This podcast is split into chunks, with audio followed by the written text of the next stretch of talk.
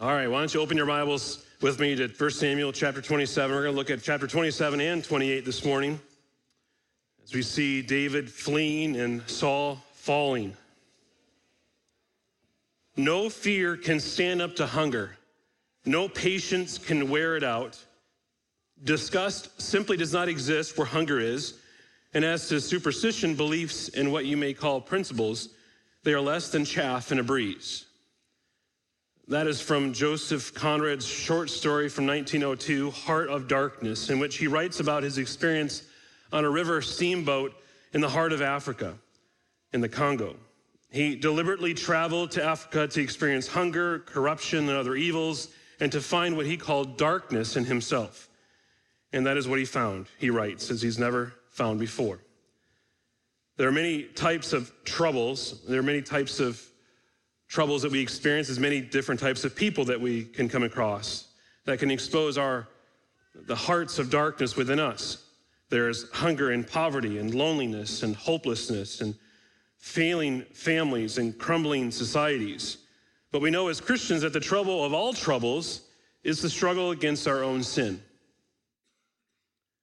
We say we love and worship God, but yet we still live contrary to his commands. And we have to admit that those such troubles make the stuff of good stories. Who wants to read a story about Davy who got up in the morning and had a good day? And nothing happened to him during the day. No one wants to read that.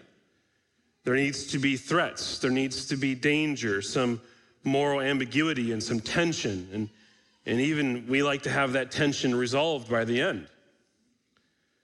Authors say that it's easier to describe evil than good to bring to life a bad character than a virtuous one. Evil characters seem more understandable, more explicable, more real. They have depth and texture that is absent in good characters. After all, every one of us has experienced troubles and trials, difficulties and defeats. And these experiences are the stuff out of which the best stories are made. And we want to learn where the character turns when trouble comes. We want to find ourselves in that story, fighting the tension, battling those that fight against them. And 1 Samuel 27 and 1 Samuel 28 doesn't disappoint. In these two chapters this morning, we're going to look at two people and their reactions when trouble comes into their life David and Saul. We've been following them for a number of weeks now and coming to the end of this book. And trouble has been following David ever since chapter 18. He's been on the run, and soon that will end with the death of Saul. But before we come to that end, we, we read David's response to trouble in chapter 27. When, when trouble came before earlier, David would go to the Lord seeking direction and peace. But in chapter 27, David seems to have lost his way. We'll also look at Saul and his response to trouble in chapter 28. When the threat of the Philistines becomes too great for him, he will scramble to find answers and direction for his trouble, and it won't bring the peace that he's hoping for.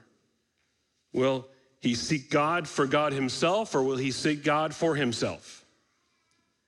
We all have trouble in our lives, and I'm praying that this text this morning will help us when trouble comes. And so Two major sections in the sermon this morning David's response to trouble, chapter 27, and Saul's response to trouble in chapter 28. And so I'm going to pray and we'll get started. You pray for me, I'll pray for you, and we'll look at God's word together. Father, we thank you for this morning. We thank you for the opportunity that we've had already to come and to worship you in song and, and come and worship in, in giving. And, and now through the reading of your word and the preaching of your word, God, we, we pray that you'd be honored and glorified in this.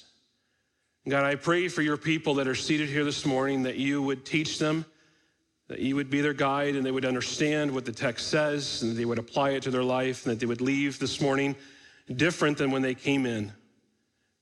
And God, I pray for those that are not part of this family, that are either visiting or invited, and I pray that you would convict their hearts, that you would bring truth to bear in their lives, that they would understand and repent and turn to you and trust in you. And we'll give you all the glory for what happens in this place. In Jesus' name, amen. So, David's response to trouble the first thing he does is he fearfully flees. David's response to trouble, he fearfully flees. Look at verse 1, chapter 27. Then David said in his heart, Now I shall perish one day by the hand of Saul. There's nothing better for me than, than that I should escape to the land of the Philistines. Then Saul will despair about seeking me any longer within the borders of Israel, and I, sh- I shall escape out of his hand. So David arose and went over, he and 600 men who were with him, to Achish, the son of Maacah, king of Gath. And David lived with Achish at Gath, and he and his men, every man with his household, and David and his two wives, Ahinoam of Jezreel, and Abigail of Carmel, and Nabal's widow. And when it was told Saul that David had fled to Gath, he no longer sought him. Then David said to Achish, I have found favor in your eyes. Let a place be given me in one of your country towns that I may dwell there. For why should your servant dwell in this royal city with you? So that day Achish gave him Ziklag. Therefore, Ziklag has belonged to the kings of Judah to this day. And the number of the days that David lived in the country of the Philistines was a year and four months. David is seen here consorting with the enemies. He has gone into the pagan land. He's lost his edge. He's most likely experiencing some sort of depression. He's lost faith in the promise of God. And, and you hear it in his words. He says that in verse 1 Now He's speaking to himself I shall perish one day by the hand of Saul. There's nothing better for me than I should escape than Saul's hand. He's saying, no matter where I go, no matter what I do, Saul is always going to be coming after me. David believes this. He's convinced himself that he's alone. And we ask, where is the evidence of prayer at this point in David's life? Where's the evidence that David has looked for guidance from God? It, it doesn't seem like he's, he's brought the priest or the ephod with him that would give direction from God. He, he could have even sought guidance from the 600 men that were with him, but he doesn't. He feels defeated. He's pessimistic. He has lost sight in the promises of God. He's lost his nerve as the future king. He's like Elijah in 1 Kings 19 at the threat of Jezebel, sitting at the foot now of the juniper tree, asking God to take his life. This is David. And friends, this happens to believers. When life is overwhelming, when trouble comes, and when we feel defeated by the weight of circumstances, we can react the same way that David does here. I'm not defending David or I'm excusing his behavior here, but realize that this happens to Christians. David hasn't been in the land where God was present. He, he wasn't in fellowship with God's people. He was away. He's overwhelmed by his trouble. He's under a lot of stress and he flees. And human emotions are reactive. It's, it's not uncommon to experience despondency soon after being filled with a thrill of triumph. This happens to Christians today in the midst of troubles. We flee the presence of other Christians, primarily the church. When life is overwhelming, we, when, when trouble comes and we neglect to come to church or talk to Christian friends, we then too can become like David and make foolish decisions. When we miss the fellowship of God's people, when that happens, we'll be in jeopardy of having the same type of discouragement that David is experiencing here. Discouraged people are usually lonely people. God hasn't designed us to live completely alone, but to live in community and friendship. Hebrews 10 23 through 25 says, Let us hold fast the confession of our hope without wavering, for he who promise is faithful, and let us consider how to stir one another up to love and good deeds, not neglecting to meet together, as is the habit of some, but encouraging one another, and all the more as you see the day drawing near. For us as Christians, it means that we are to be connected to people who are like minded. We're to be committed to a local church. And David lost his fellowship. He lost the opportunity to worship with God's people. And because of that, he now foolishly flees the country into the land of the Philistines. And It also really depends on, on what you're preaching to yourself. This, this text tells us that David said in his heart, David is talking to himself, and what he kept saying to himself now has determined his action. And what you preach to yourself, what you think about most often, is what the center of yourself will, will now dictate what you will do in times of trouble. All of us influence our souls. That is, we're, we're consistently telling ourselves something. We don't normally do this audibly, but inwardly. And if you don't believe me, it's probably because you've been ignoring yourself, and yourself is probably upset with you because you haven't been listening to you. That makes sense? How important is it to be feeding ourselves the truth of God's word every day? I read a story of my favorite preacher this week, Charles Spurgeon. It was 1854, Spurgeon's first year of ministry, and sickness has struck the city. One family after another called Spurgeon to, to their bedside of a loved one. Almost daily, he stood by a grave. At first, Spurgeon threw himself into visitation of the sick with his youthful vigor.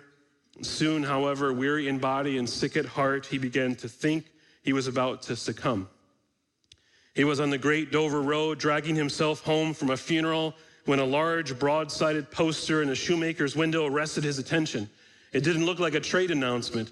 And in the center of the large sheet, in a good, bold handwriting, stood the words, Because you have made the Lord your dwelling place, the Most High, who is my refuge, no evil shall be allowed to befall you, no plague come near your tent. The words of Psalm 91, 9 through 10, took their immediate effect on Spurgeon. He said, Faith appropriated the passage as her own. I felt secure, refreshed. I went on with my visitation of the dying in a calm and peaceful spirit. Spurgeon allowed the Word of God to preach to his heart instead of his emotions or fears. Be careful, friends, what you allow to dictate your heart. Center your heart on the Word of God, not the words of man. His second response, David's, was he viciously murders. It doesn't get any better here. Verse 8. Now David and his men went up and made raids against the Geshurites and the Gizurites and the Amalekites, for these were the inhabitants of the land from of old, as far as Shur to the land of Egypt. And David would strike the land and would leave neither man nor woman alive, but would take away the sheep, the oxen, the donkeys, the camels, and the garments, and come back to Achish. After he's been in, in Gath, he asked to be removed under the nose of the king, um, and he's given the town of Ziklag. He, he then begins to go on raids, working for King Achish now. Friends, David is a mercenary, going on killing sprees to the southern parts. He would attack the people of the Geshurites and the Gizurites and the Amalekites and carry off the spoils from victory, bringing the king the plunder from the attacks. It's, it's wholesale slaughter. One commentator calls David the butcher of the South. Ladies and gentlemen, here's David, the butcher of the South. David is, in fact, doing the job of Saul here, again, removing the enemies of God. It's a, it's a holy war against those that despise and kill God's people, but still, we should be careful not to remove guilt from David. His rationale for these murders isn't necessarily good for the name of God, but it's for his own protection, as we will see next. David isn't killing in order to protect the holiness of God. No, he is saving his own rear end. David doesn't justify his behavior either, it's just there, written for us with no explanation. Another way that David responds is David foolishly deceives. Look at verse 10. When Achish asked, Where have you made a raid today? David would say, Against the Negab of Judah, it's the south, against the, the south of the Jerahmeelites, or against the Negab the, uh, of the Kenites. Negab means south. And David would leave neither man nor woman alive to bring news to Gath, thinking, lest they should tell about us and say, So David has done. Such was his custom all the while he lived in the country of the Philistines. And Achish trusted David, thinking, He has made himself an utter stench to his people Israel. Therefore, he shall always be my servant. Now look in chapter 28, verse 1. In those days, the Philistines gathered their forces for war to fight against Israel. And Achish said to David, Understand that you and your men are to go out with me in the army. David said to Achish, Very well, you shall know what your servant can do. And Achish said to David, Very well, I will make you my bodyguard for life. David has now made his bed and he has to sleep in it. King Achish has believed David now, hook, line, and sinker. David has him completely fooled. But he has to keep up the part to do what he has to keep deceiving him. You see, the reason David doesn't allow anyone to live in those raids is that they, if they live, they would tell the king what David has been and what David's been doing. And David doesn't want the king to know what he's been doing.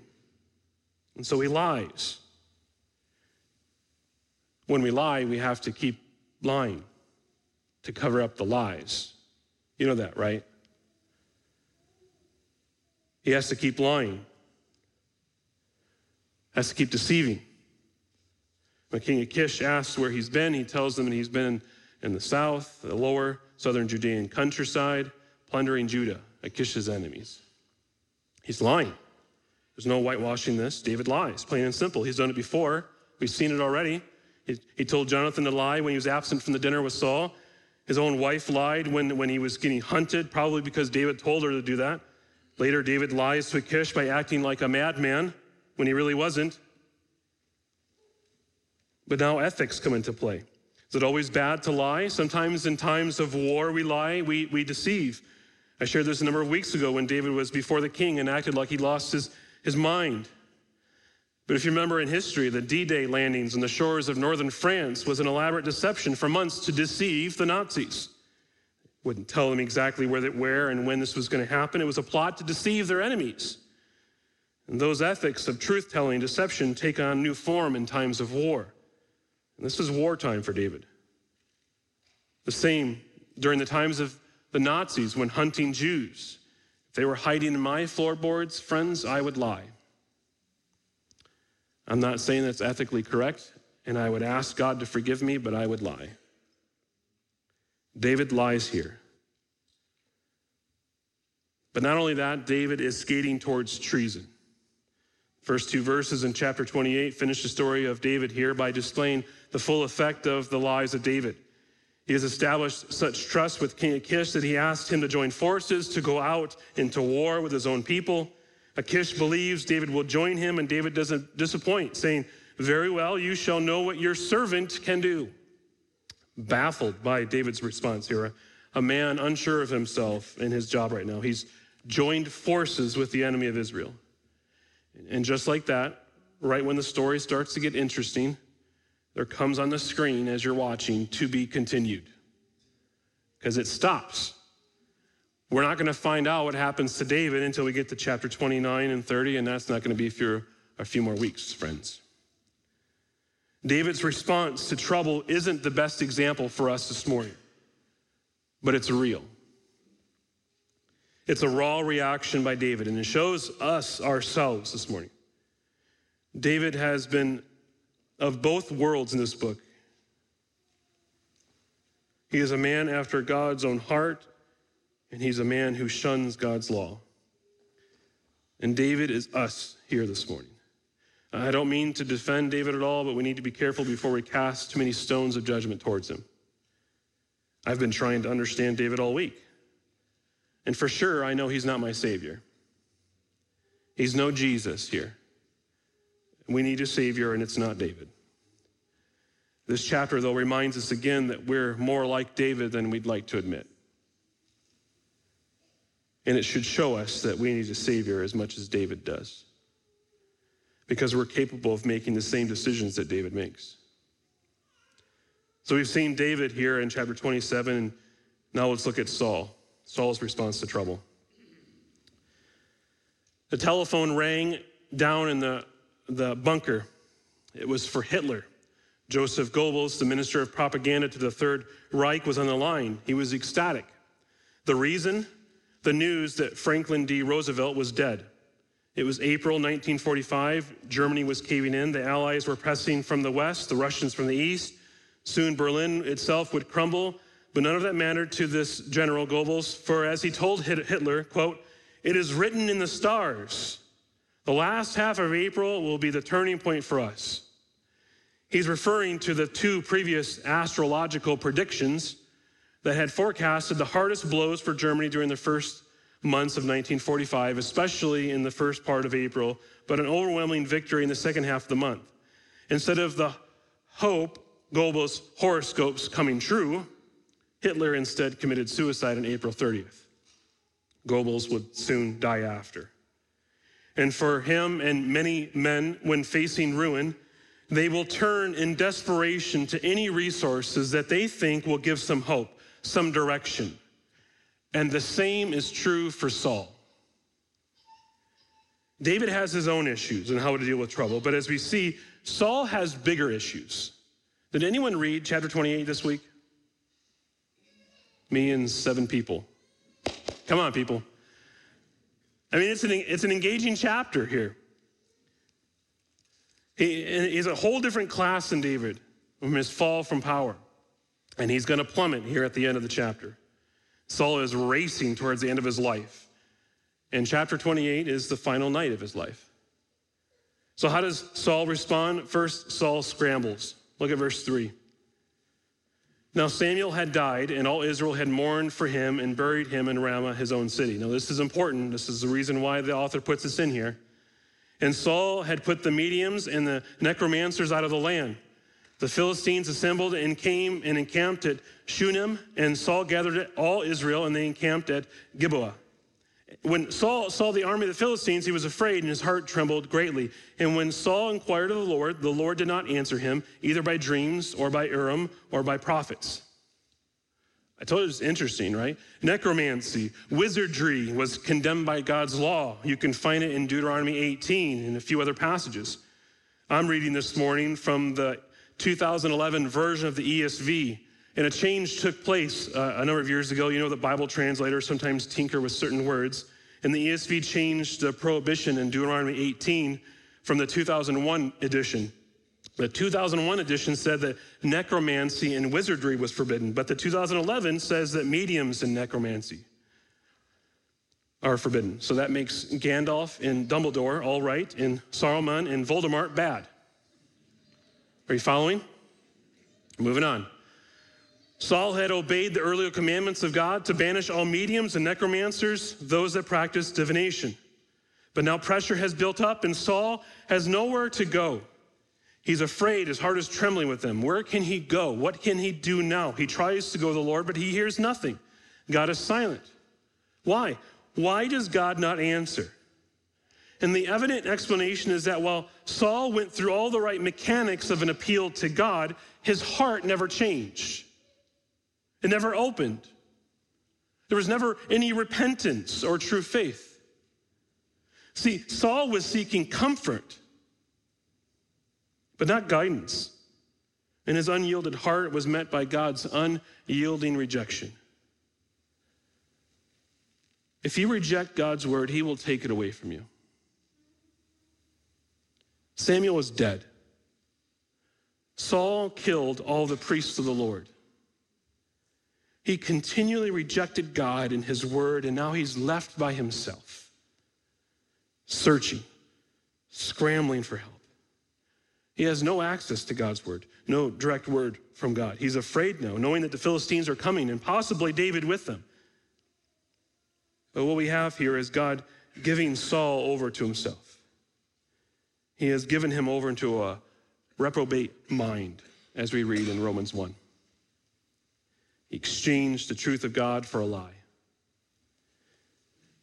And the whole of Saul's life has become a lie. Friends, this passage should be a warning for us. It should be a warning for those that are possibly here this morning that are apostates. What's an apostate? They're, they're not a true believer in Christ who then later falls away. No, instead, an apostate is a professed believer, an outward member of the believing community who, instead engaging the Lord in true faith, hardens their heart towards God in their sin.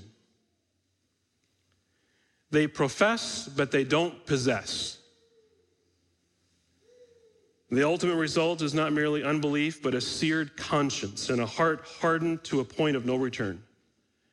Hebrews 6, verses 4 through 6 talk of this. It says, For it is impossible in the case of those who have once been enlightened, who have tasted the heavenly gift and have shared in the Holy Spirit and have tasted the goodness of the Word of God and the powers of the age to come, and then have fallen away to restore them again to repentance, that they are crucifying once again the Son of God to their own harm and holding him up to contempt. They taste it, but they never consume that gift. There was never any genuine repentance by them. They were with God's people, they heard God's word, but there was no real change. An apostate will walk away never, ever truly being saved. William Blaikie writes Saul was incapable of that exercise of soul which would have saved him and his people. Most terrible effect of cherished sin. It dries up the fountains of contrition and they will not flow. It stiffens the knees and they will not bend. It paralyzes the voice and they will not cry. It blinds the eyes and they not see the Savior. And Saul, in the dark night of his soul, will only engage the outward motions to try to manipulate God to get comfort.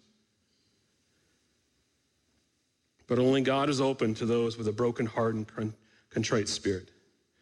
Saul, in his hardened, seared heart, calls for his men to bring a medium to him. All of this is because he's rejected the word of God. Not just one time, friends, but for a lifetime. This has been an example of Saul here. He hates the word of God, he despises the word of God, he rejects the word of God. And this should give us pause for our own lives, friends. Do you love the word of God?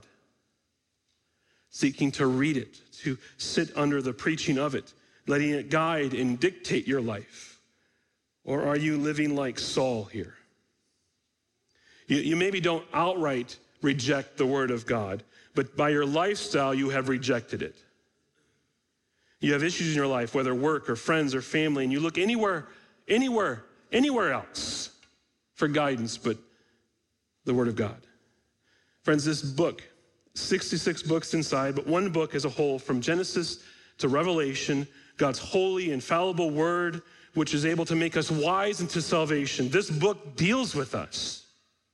It teaches us, it guides us in any issue that we would face here on earth. And we need to treasure it. We need to love it. We need to study it. It can't sit on our shelf from Sunday to Sunday or in our car, unopened, unread.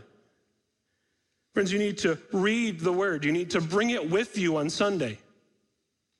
And if you don't have a copy, I'll buy you a copy. We have plenty here. You bring it with you. You treasure the word. Friends, this is God's voice for you. This is how you find out about salvation through Jesus Christ. It's through the word. So don't neglect the word. Don't reject the word like Saul does here. Treasure it. Love it. Well, he doesn't only reject the word, he rejects God.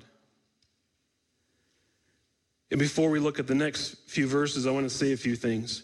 Uh, don't ever think that the Bible writers, I mean, the, the human writers and, and even the Holy Spirit, the divine writer, don't think that they are not as wise and as clever as you because they don't see problems in the passage.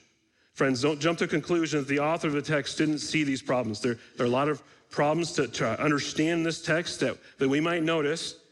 You know, was it really Samuel that is to come here in a few moments? It's probably the biggest issue.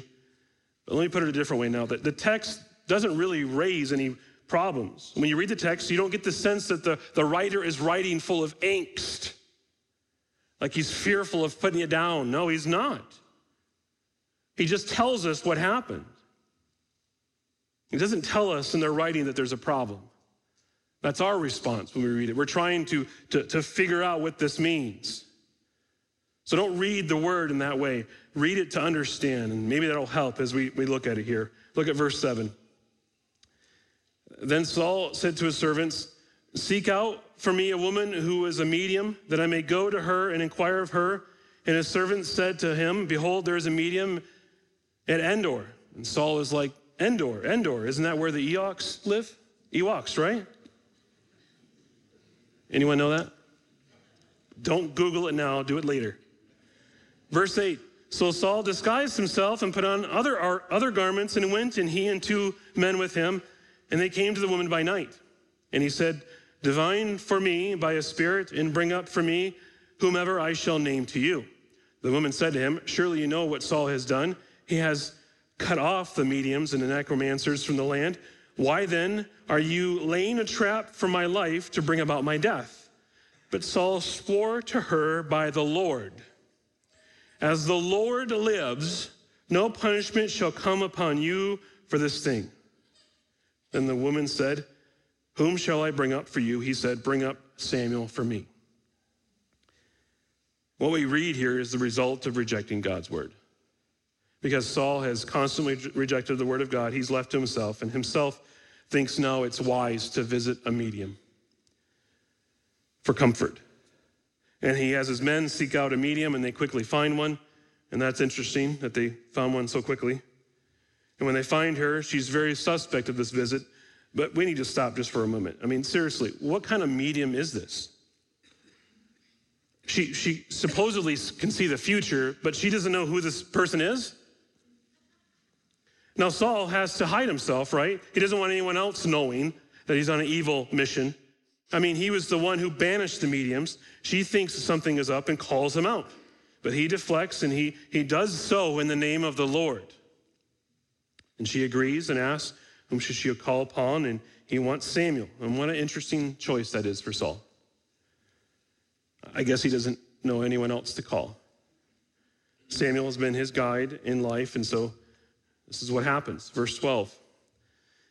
When the woman saw Samuel, she cried out with a loud voice. And the woman said to Saul, Why have you deceived me? You're Saul. Duh. The king said to her, Do not be afraid. What do you see? And the woman said to Saul, I see a God coming up out of the earth. And he said to her, What is his appearance? And she said, An old man coming up, and he is wrapped in a robe. And Saul knew that it was Samuel, and he bowed his face to the ground and paid homage. First time that's happened, by the way, in the book. Verse 15 Then Samuel said to Saul, Why have you disturbed me by bringing me up? Saul answered, I am in great distress, for the Philistines are warring against me, and God has turned away from me, and he answers me no more, either by prophets or by dreams. Therefore, I have summoned you to tell me what I shall do. Now, the, the medium calls out Samuel, and her f- first reaction is fear. Why? This is the first time it's ever happened for. She's a liar. I think it's almost humorous. It's, it's, she's shocked. Someone came. His works. You know, usually I just blow a little smoke and play Enya in the background and this Ouija board here and move it around and something I make up in my mind. But someone's there and it shocks her. First time she ever got a response. It scares her. She's, she's used to feeding the lie. It happens. It's like oh Oda Mae in that movie Ghost, right? When she screams the first time it happens. Shocked. Now, did the woman have the power to bring Samuel back from the dead? The text doesn't say. It simply says that Samuel appeared. It seems far more likely that God sent Samuel to Saul that evening. And if your response is God doesn't do that, then you need to read your Bible more. In Matthew 17, verse 3, God sends both Moses and Elijah to speak to Jesus in the Mount of Transfiguration. The powers of this woman were irrelevant, they're unimportant. She doesn't have any power.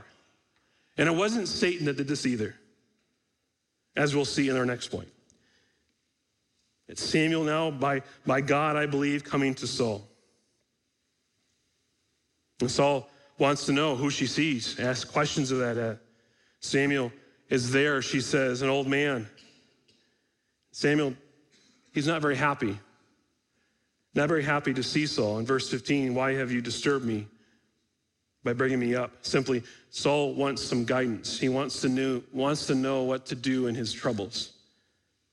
And God permitted this one occasion the soul of a departed prophet to come as a witness from heaven to confirm what is already spoken to Saul on earth. This is not common practice for God. But for this time and in this way, he makes it happen. And if you've been reading along in 1 Samuel and you've come to chapter 28, you might have thought that I would preach about the evils of witches. Although their practice is evil, the one that is evil in this text this morning isn't the woman, it's Saul. The woman actually comes out pretty good in this chapter. The evil, wicked person is Saul. He has rejected God. He continued to say no, no, no, no, no to God his entire life and how he's reaping what he has sown. And there's a, the conflict here in this text.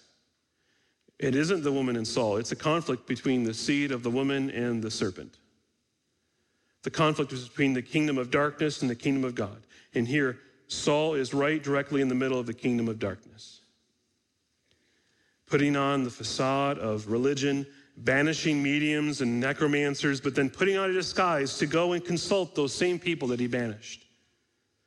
Saul living an outward false faith to satisfy people, all the while rejecting God and rejecting his word.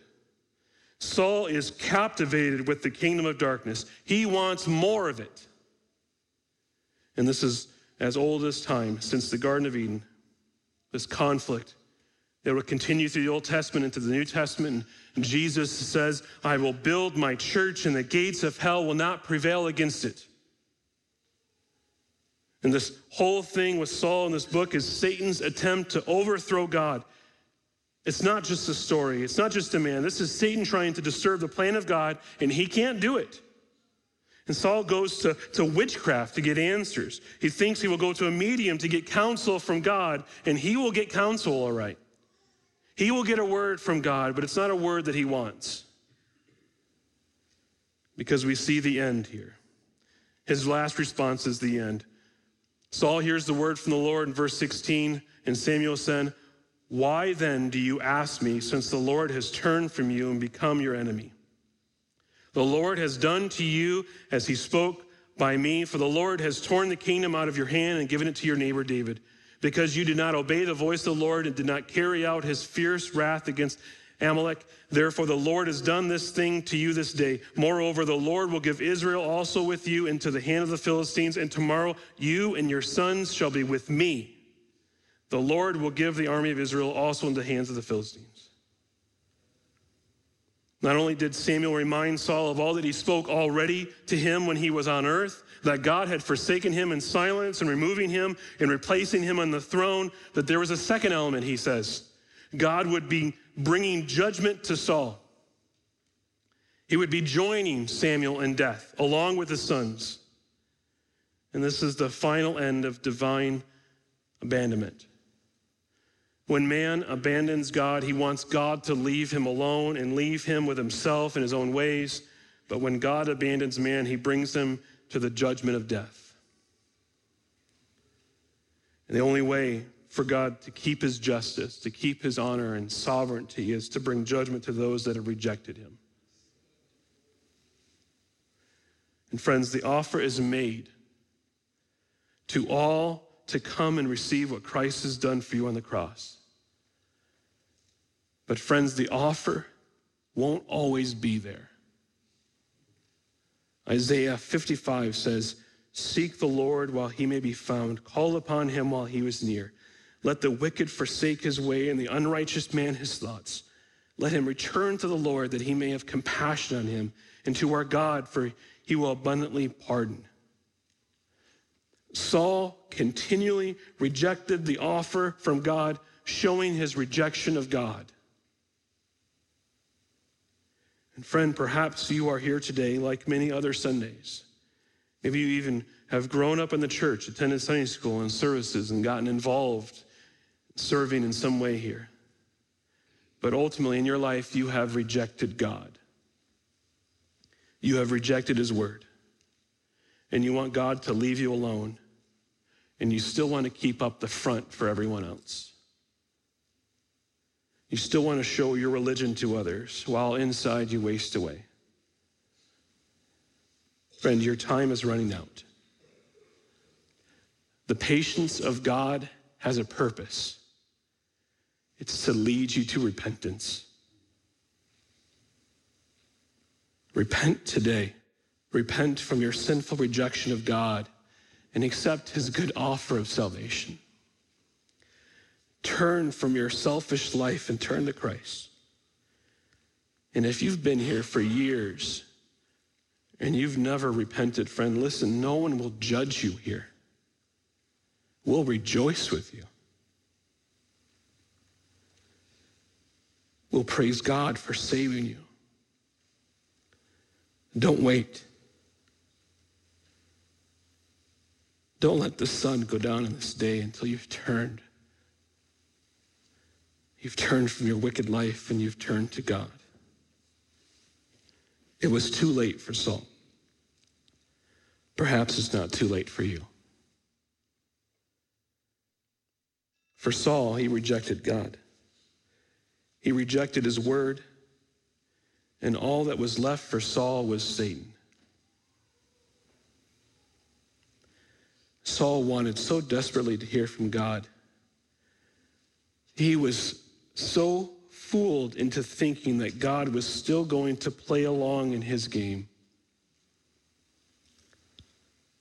But what he heard wasn't good news. It was the final end of Saul, that tomorrow he and his sons would die. The end would come. How does he react? Look at verse 20. Then Saul fell at once full length on the ground, filled with fear because of the words of Samuel.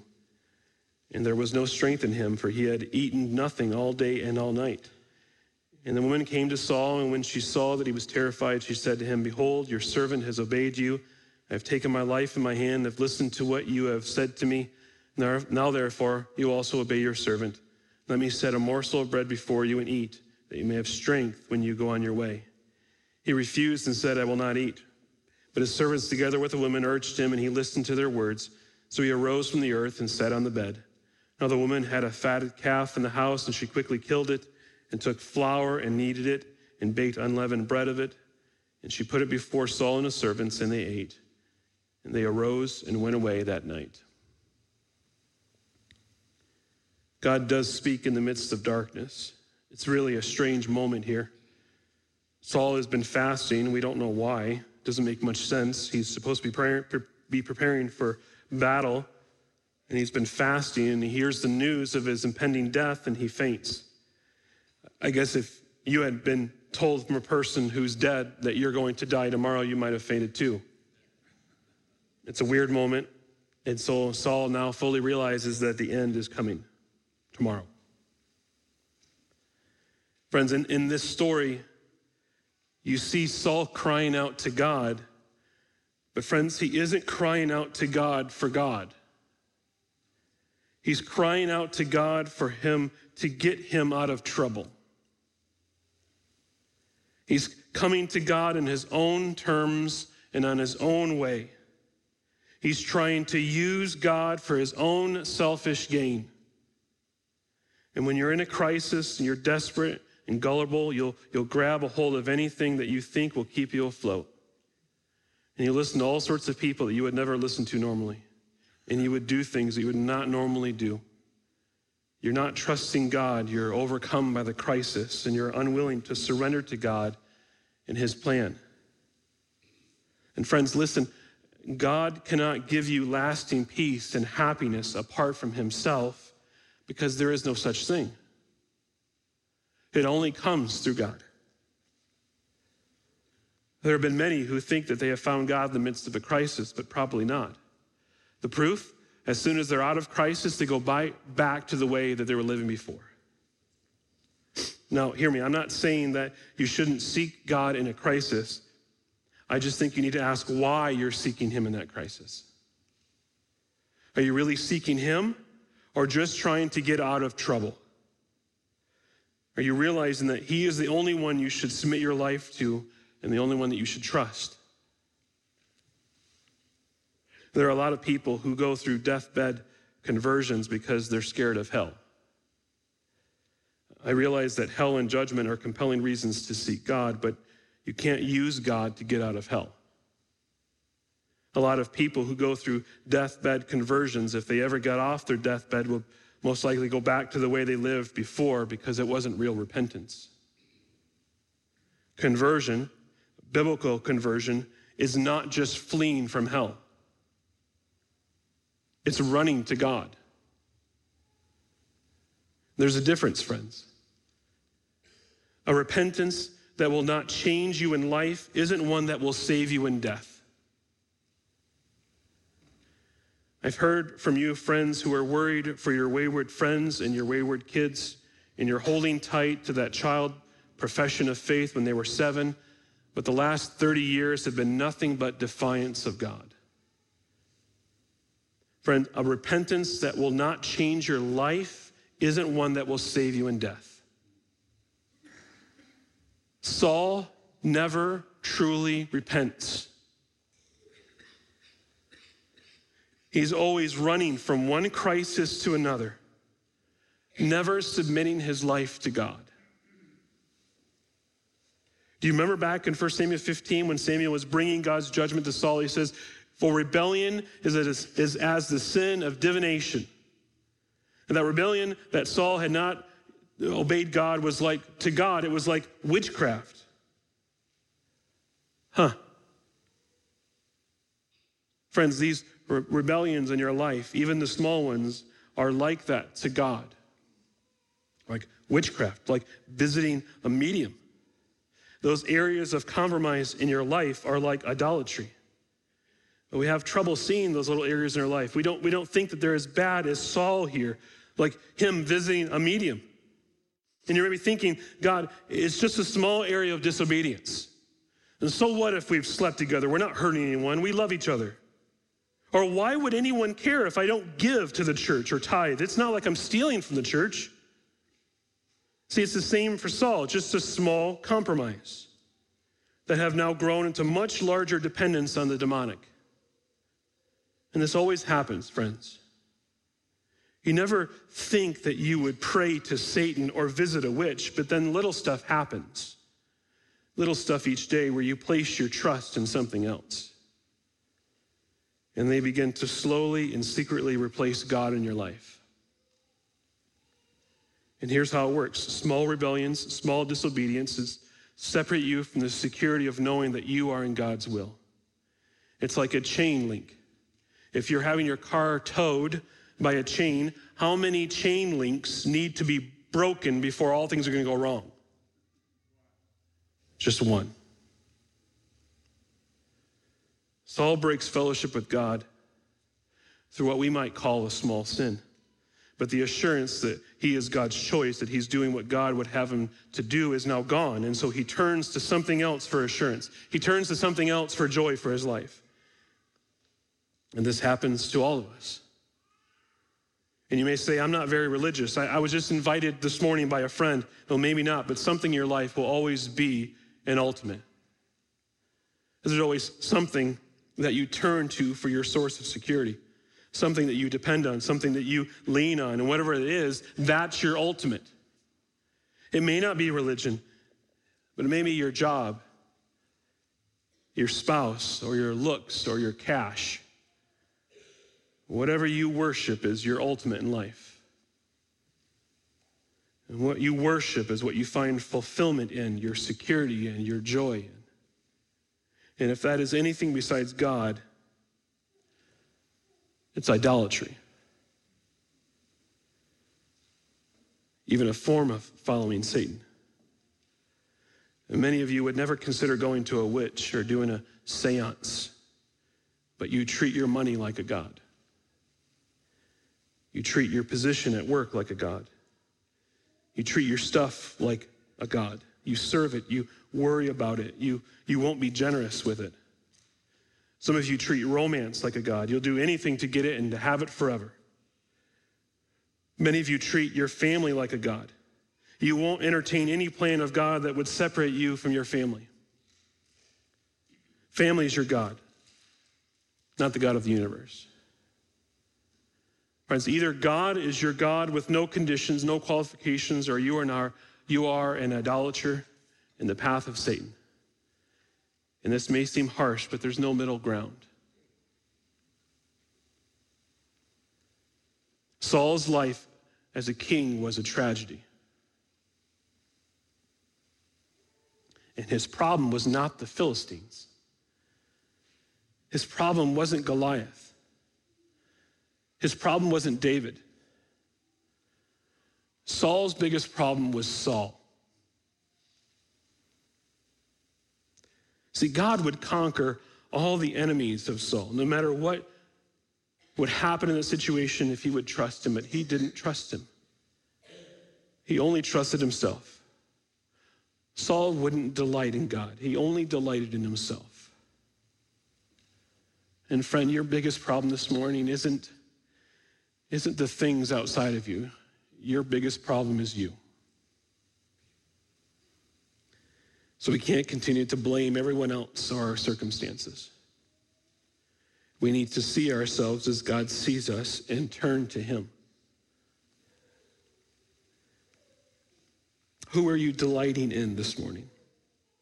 Who are you trusting in? You've seen two men when confronted with trouble, and both are a witness for us in what not to do. David has his own issues, maybe even rightly so for his suffering at the hands of Saul, but King Saul, he's been charging ahead in his rejection ever since chapter 15. Who are you trusting in today, friend?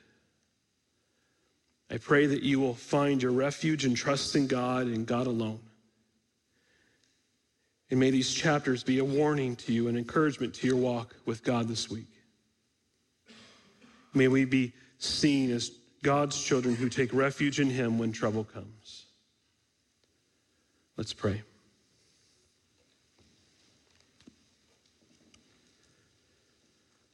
Father, I thank you for this morning. I thank you for the difficult text that you gave us this morning. Convicting text, God. The reminders again in your word that we need to trust you and we need to love you and delight in you.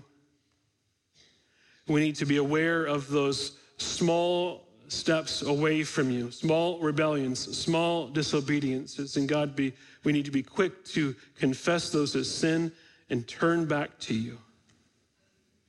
I pray for your people here this morning that you would make them aware of ways that they have left you and that they would be soft in their hearts to confess that and to seek forgiveness from you. God, I pray for those that are seated here this morning that they have rejected your word. They have rejected you ultimately. And I pray that you would save them that you would soften their hearts, that you would give them faith to believe, that you would convert them for your honor and for your glory. And now to him who's able to keep you from stumbling, to present you blameless before the presence of his glory with great joy. To the only God, our Savior, through Jesus Christ our Lord, be glory, majesty, dominion, and authority before all time and now and forever. Amen.